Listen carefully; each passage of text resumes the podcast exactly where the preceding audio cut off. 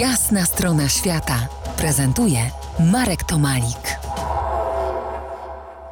Miasta widma w Chinach.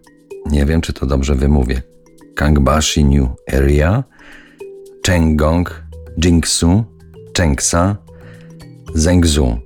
Jest ich ponad, e, ponad 50. Liczbę pustostanów e, szacuje się na prawie 65 milionów.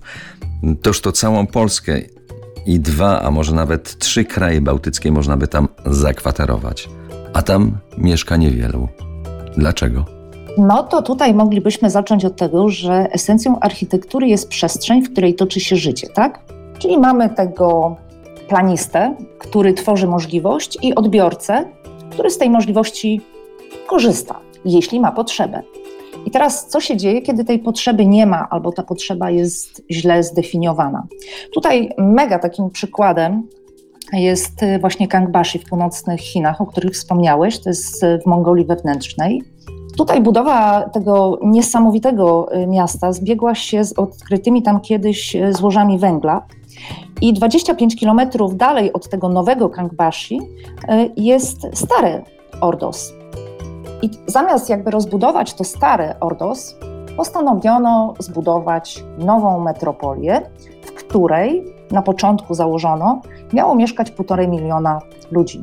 W 2020 roku miały być tam już 2 miliony, ale tak się nie stało. Mieszkało tam około 50 tysięcy ludzi, a my mówimy o metropolii, która ma nabrzeże, która ma drapacze, chmur, która ma y, muzea i to jest przepiękna architektura, jest tam wszystko: szkoły, teatry, e, niesamowita architektura, ogromny teren, praktycznie niezamieszkały. Natomiast ciekawe jest to, jak, jak odbieramy te miasta. Tak? To jest taka wizja, nie wiem, postapokaliptyczna, tak trochę filmowa sceneria, gdzie mamy wszystko, tylko nie mamy ludzi.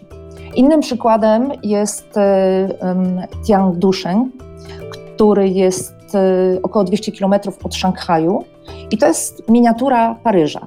Czy jest to taka architektura też y, y, zabawna, już powiedziałabym, bo to miało być nieduże miasto zamieszkiwane przez około 50 tysięcy osób i to jest faktycznie miniatura y, Paryża. Czyli mamy pałac wersalski, łuk triumfalny, mamy kamienicę, mamy oczywiście wieżę Eiffla w skali 1 do 3, czyli ona ma około 108 metrów. Ale to nie jest jedyna kopia, bo takich kopii w Chinach jest y, wiele.